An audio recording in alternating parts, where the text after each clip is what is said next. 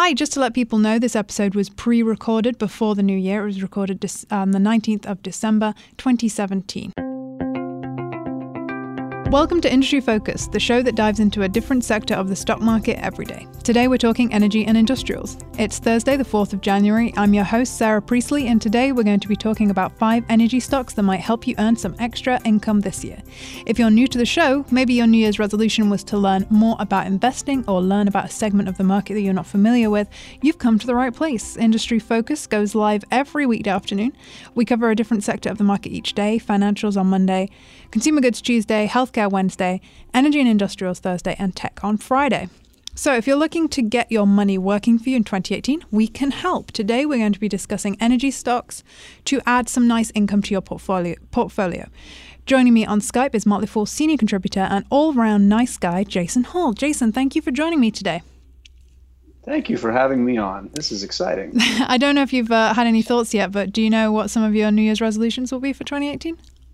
Yeah, I, I have a few. Um, actually, I write a little bit of career content mm-hmm. for the Motley Fool, and um, one of my big goals is to increase my earnings. I had a had a kid January 24th, 2017, first kid. So um, it's been a busy year, and um, I haven't written as much as I normally do, and my income has gone down. And so I wrote a piece. I would like uh, suggest uh, people go find it. Uh, it talks about the difference between a resolution as a wish versus actually setting a goal you can measure and things you can actually achieve to hold yourself accountable. So mm-hmm.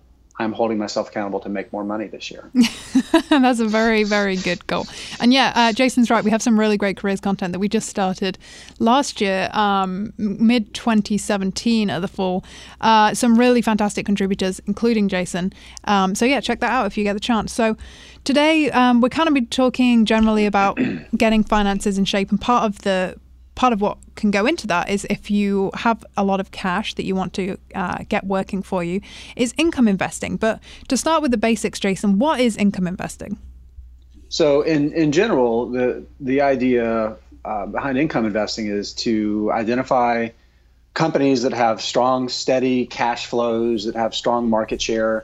Uh, uh, they have the ability to grow their, their cash flows over time, and that there's a measure of predictability there uh, for these companies to be able to pay a steady dividend and uh, most importantly have the ability to increase that dividend um, ideally at, at, a relatively high rate certainly higher than inflation uh, but significantly higher than inflation is is is best so that you can generate a steady stream of income that grows over time. Um, there's a lot of evidence that um, investing uh, using an income investing strategy and investing in dividend stocks, particularly dividend, dividend growth stocks, um, can actually generate market beating returns.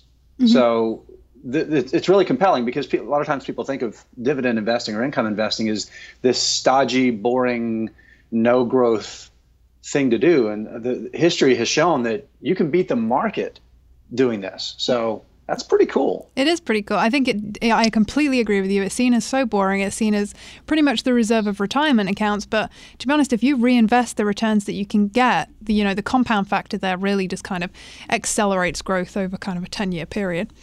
Um, right. Absolutely. I should note before we start the podcast uh, properly talking about the five stocks we're going to mention that this uh, whole show has been based on an article that Jason wrote at the end of last year five energy dividend stocks you can buy right now. Uh, he wrote that on December the 11th, 2017. Fantastic article, really good primer, and it links out to a lot of uh, really relevant content. If anybody would like that, feel free to shoot me an email at industryfocus at fool.com. Um, but we will get going. Um, so, we're going to be talking about oil and gas uh, and energy in general. And it's been in the news a lot in the past few years because of the volatility of the base commodity prices. But what makes these particular energy companies compelling uh, for dividend stocks for you, Jason? So I think there's there's a couple things. Um, number one, um, one thing in common between the three companies, uh, Royal Dutch Shell, Phillips 66, and ONEOK Inc. It spells One O N E O K. It's pronounced One Oak uh, Inc. is um, is the fact that they're they're all they have a lot of involvement in natural gas, um, which I think is going to be a strong demand growth product when it comes to traditional oil and gas. That's the sector that I like the best. But they also have a lot of assets that generate that steady, predictable cash flow, which again, when you get to dividends, that's what you really need. Um, as compared to, say, let's an oil producer that their business is drilling holes and pulling oil or natural gas out of the ground, they're heavily tied to the commodity price movement. So when prices go down, it, it can significantly impact their income and cash flows. Um, and these three companies all have a certain measure of uh, predictability for their cash flows and the ability to grow it, as, as we talked about in the in the kind of the primer about income investing. Mm-hmm. And Jason, you and I are both bullish on the future of renewables, but I think it's worth noting for this discussion, uh, you know, we're talking about kind of safe or as safe as you can get sort of dividend stocks. Oil is going to be part of our world for the foreseeable future. So to kind of um, to put it into perspective, you know, we have we do still have a long period of time where we will be transitioning to reduce our reliance on oil and gas, but globally the demand for oil is going to be there for the next 50 years at least. Um, so the first company uh, to mention is Royal Dutch Shell. Uh, their ticker mm-hmm. is RDA, and they have A and B shares. Their yield is 5.7 percent. That's that's incredible. Um, so Shell is an integrated super major engaging in the full range of oil and gas industry businesses. So that basically means that they kind of have a finger in uh, all the pies, and they're the second big, biggest public oil company traded on U.S. markets behind Exxon. So what makes them a good dividend play? So if you go if you go back, um, you know, through the through the heart of the the oil downturn, which you know it looks like we're kind of starting to emerge. Prices are a little more stable companies are able to make money kind of where we are right now at you know this this roughly sixty dollar oil price. Um, Shell was enga- engaged in the biggest uh, merger M and A activity that, that happened during during this downturn uh, when it acquired um, BG Group, uh, which is another uh, British-based uh, major uh, oil and gas major. And um, the, the reality is that when the, when this acquisition happened, there was a lot of concern because Shell took on a huge amount of debt to make this acquisition happen, but the, the with with squarely aimed at increasing its natural gas business, where management sees um, a better future for for growth. Again, oil is going to be hugely important, but when it comes to growth, natural gas seems like it's going to have better better legs. Um, since that acquisition, the company has, has made a lot of changes to drive costs down, to sell off some of those non-core assets as it really refocuses its business after the the, the merger or the acquisition. And I when I when I when I invested in the company, it's been uh, six months or so ago when I decided to to invest. My timing worked out really well, but the market was really concerned that all of that debt and the company's expenses were going to cause it to uh, have to have to cut the dividend. Uh, and there was some risk of that. Uh, but but over this uh, over 2017, management has has made efforts to reduce costs, really increased operating cash flows, um, gotten to a profitability point where the dividend's safe at this point. I mean, I don't think we can we can count on increases, uh, but it's a relatively secure secure payout. So I think if you want to get you know a really strong yield, even one that's not necessarily going to see dividend growth maybe in the next couple of years, as the company focuses on paying debt down more and driving operating costs down more with with its cash flows, it's already a big enough yield that even if it stays flat for a few years, it's you know it's it's better than anything else. You know, you're going to get a three or four percent yield that has growth potential.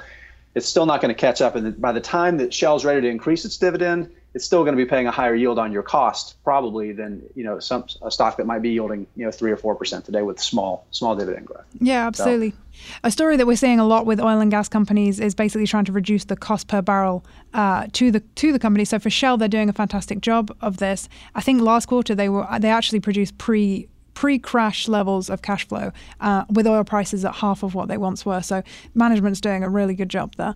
Um, the second company you mentioned uh, in your article, Jason, was Phillips. Uh, Phillips right, 66. Phillips 66. Yeah. Ticker uh, PSX, and their yield yield's a little lower at 2.8 mm-hmm. percent, but um, a bit of potential, a bit more potential here. So here's what here's what I like about Phillips 66. Um, it, unlike Shell uh, or ExxonMobil or any of these other super majors, uh, Phillips 66 is the, is not a producer at all. It's still uh, integrated. It has uh, it's really well known for its uh, refining operations. That's some of the largest refining operations in North America. Um, it's um, a major petrochemical manufacturer. It's, it's in a joint venture, 50 50 joint venture with Chevron. Uh, it has significant uh, oil and gas storage um, and um, pipelines uh, that it operates. So it has a lot of diversity in different segments of the business. But it but it buys oil and natural gas. It doesn't produce a single bit of it. Uh, so that actually has has been a benefit for the company um, over the past few years. Really, when oil prices really started falling, that that helped Phillips 66. Its refineries are really advanced, so it can process a lot of different kinds of crude. So it was able to generate a little bit broader uh, spread between its cost to purchase oil and to refine it. So it actually was able to net higher profits on lower oil costs as oil prices were falling. So, you know, that's a competitive advantage that you're not going to see from an integrated oil company that also produces oil because it's it's it's hurting its cash flows as oil prices fall down. It's probably ex, the the drop is probably going to exceed any benefit it gets from increased margins in its refining operations. Mm-hmm. Uh, when it comes to the growth side, Phillips 66 uh, is is consistently uh, investing uh, its its cash flows back into growing its uh, midstream business, so its storage and and um, pipeline business, uh, its export facilities uh, for things like um, LPG, investing a lot of money in, in expanding its petrochemical business. Um, so if you think about growth, just kind of a little caveat here. Um, the petrochemical manufacturers have been are, are, on track to invest something like 200 billion dollars over a 15-year period in the U.S. Gulf Coast because of the massive amount of very cheap natural gas uh, that's that's in North America, and, and, Phillips 66 is right in the middle of that. Uh, so since Phillips 66 was spun out of uh, ConocoPhillips in 2012, um, Phillips 66 has increased its dividend uh, every every single year. I think it's up 250 percent. So it's only wow. yielding you know three percent, but there's a lot of things I like about the business in terms of lower downside risk than say um, a, a, Shell, which still has the downside exposure if oil prices, natural gas prices fall again. It doesn't have that downside risk, um, so that helps offset you know maybe a little bit lower yield.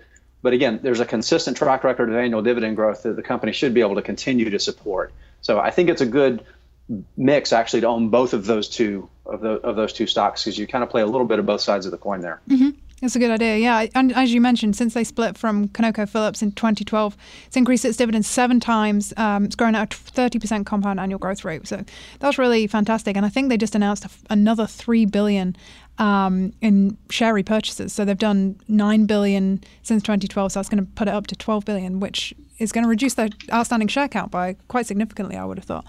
Um, yeah, I um, think since since the IPO, I think or since you know it was spun out, the share count's already been reduced by like 18 percent, 18 and a half percent. So that's I mean that's equity that you're gaining as an investor without buying another share. So that's that's pretty remarkable. Mm-hmm. Uh, the next company to mention is ONEOK, which I'm glad that you uh, told me how to pronounce that because I would have got it wrong. Uh, the ticker is OKE. Uh, their yield is 5.7%. They're specialized primarily in natural gas and natural gas liquids, uh, gathering systems, and pipelines. So the company has used to kind of fall victim to the volatility as similarly to the other companies we've spoken about, but they have moved nearly all of their agreements to fixed price contracts, which has had a fantastic effect on the stock and the company. Yeah, if you, if you go back, um, let's see, go back what a year and a half ago when oil prices, I guess almost two years ago now, when oil prices were, you know, at the bottom, at the very very bottom. Um, something that was happening at the same time is uh, natural gas liquids, things like you know isobutane, methane, propane, um, that that are generally byproducts of natural gas production and also byproducts of oil production uh, the value of those commodities has fallen so far because these things are coming up as, as oil uh, and natural gas um, production just skyrocketed in North America. We're getting a significant amount of these byproducts without any market to absorb them. Uh, the problem was uh, ONEOK, um, and, and, at the time, it's it's it's all of its assets were held by a master limited partner, which it's since reacquired and consolidated into a single entity. Um, I think at one point, you know, maybe 25 or 30, maybe even 30 percent of its cash flows were tied to um, the commodity prices for those NGLs that it was gathering, the natural gas liquids it was gathering. So it was a significant burden um, on the company's cash flows. But yeah, as you said, really over the past two years, the company has renegotiated and as contracts have come up, has has made them fixed fee. Uh, obviously, there's not as much upside uh, if if you know commodity prices go up. But when you're investing in a stock based on predictable income, management did the right thing to really get. I think now it's over 90% of cash flows are are, are based on these fixed fee deals. So uh, it's made for a much much stronger um, dividend. Here's the thing I really like a lot. It's yielding well over five percent today.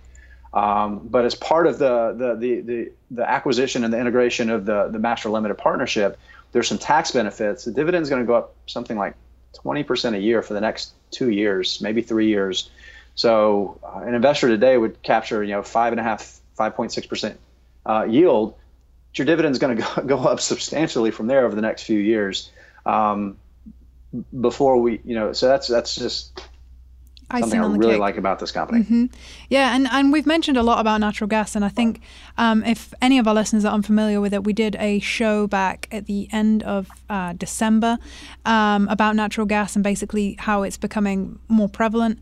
The U.S. output uh, is growing I think 90% of what we produce right now is used domestically, but there's also a growing export market, especially in Europe, uh, as European nations move away from Russian companies like Gazprom. Um, due to kind of some price volatility that they've experienced there. So yeah, big big growth market, especially in liquid natural gases. So interesting company, absolutely. But um, outside of oil and gas, um, we have some stock recommendations outside uh, in emerging energy sources. Wind and solar are getting cheaper. Storage, which has previously been, uh, as Jason describes it, the missing piece of the puzzle, is is starting to be addressed. So we have a couple of stock recommendations based on the growth in that industry. The first one being Pattern Energy Group, PEGI. Uh, crazy yield. Is it seven point seven point nine percent?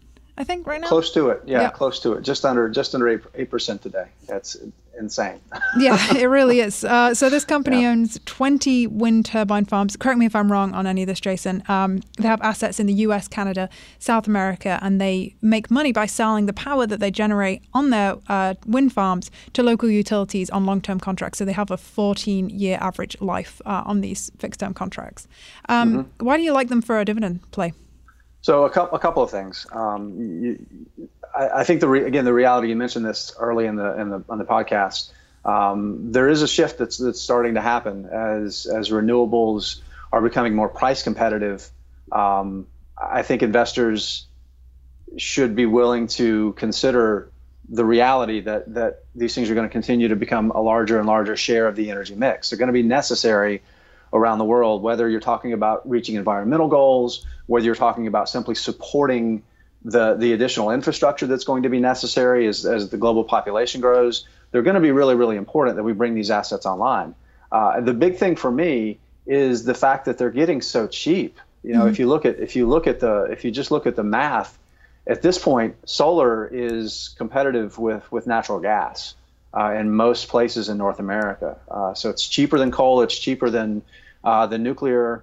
Um, there's also scalability with with uh, with wind that's really really nice uh, to bring in you know small. So instead of building a, a power plant or even a peaker plant, uh, you can add some solar capacity, or excuse me, some wind, solar or wind capacity as far as that goes, to to add incremental um, power to the grid at a lower you know per kilowatt hour cost than adding really any any other any other source of energy.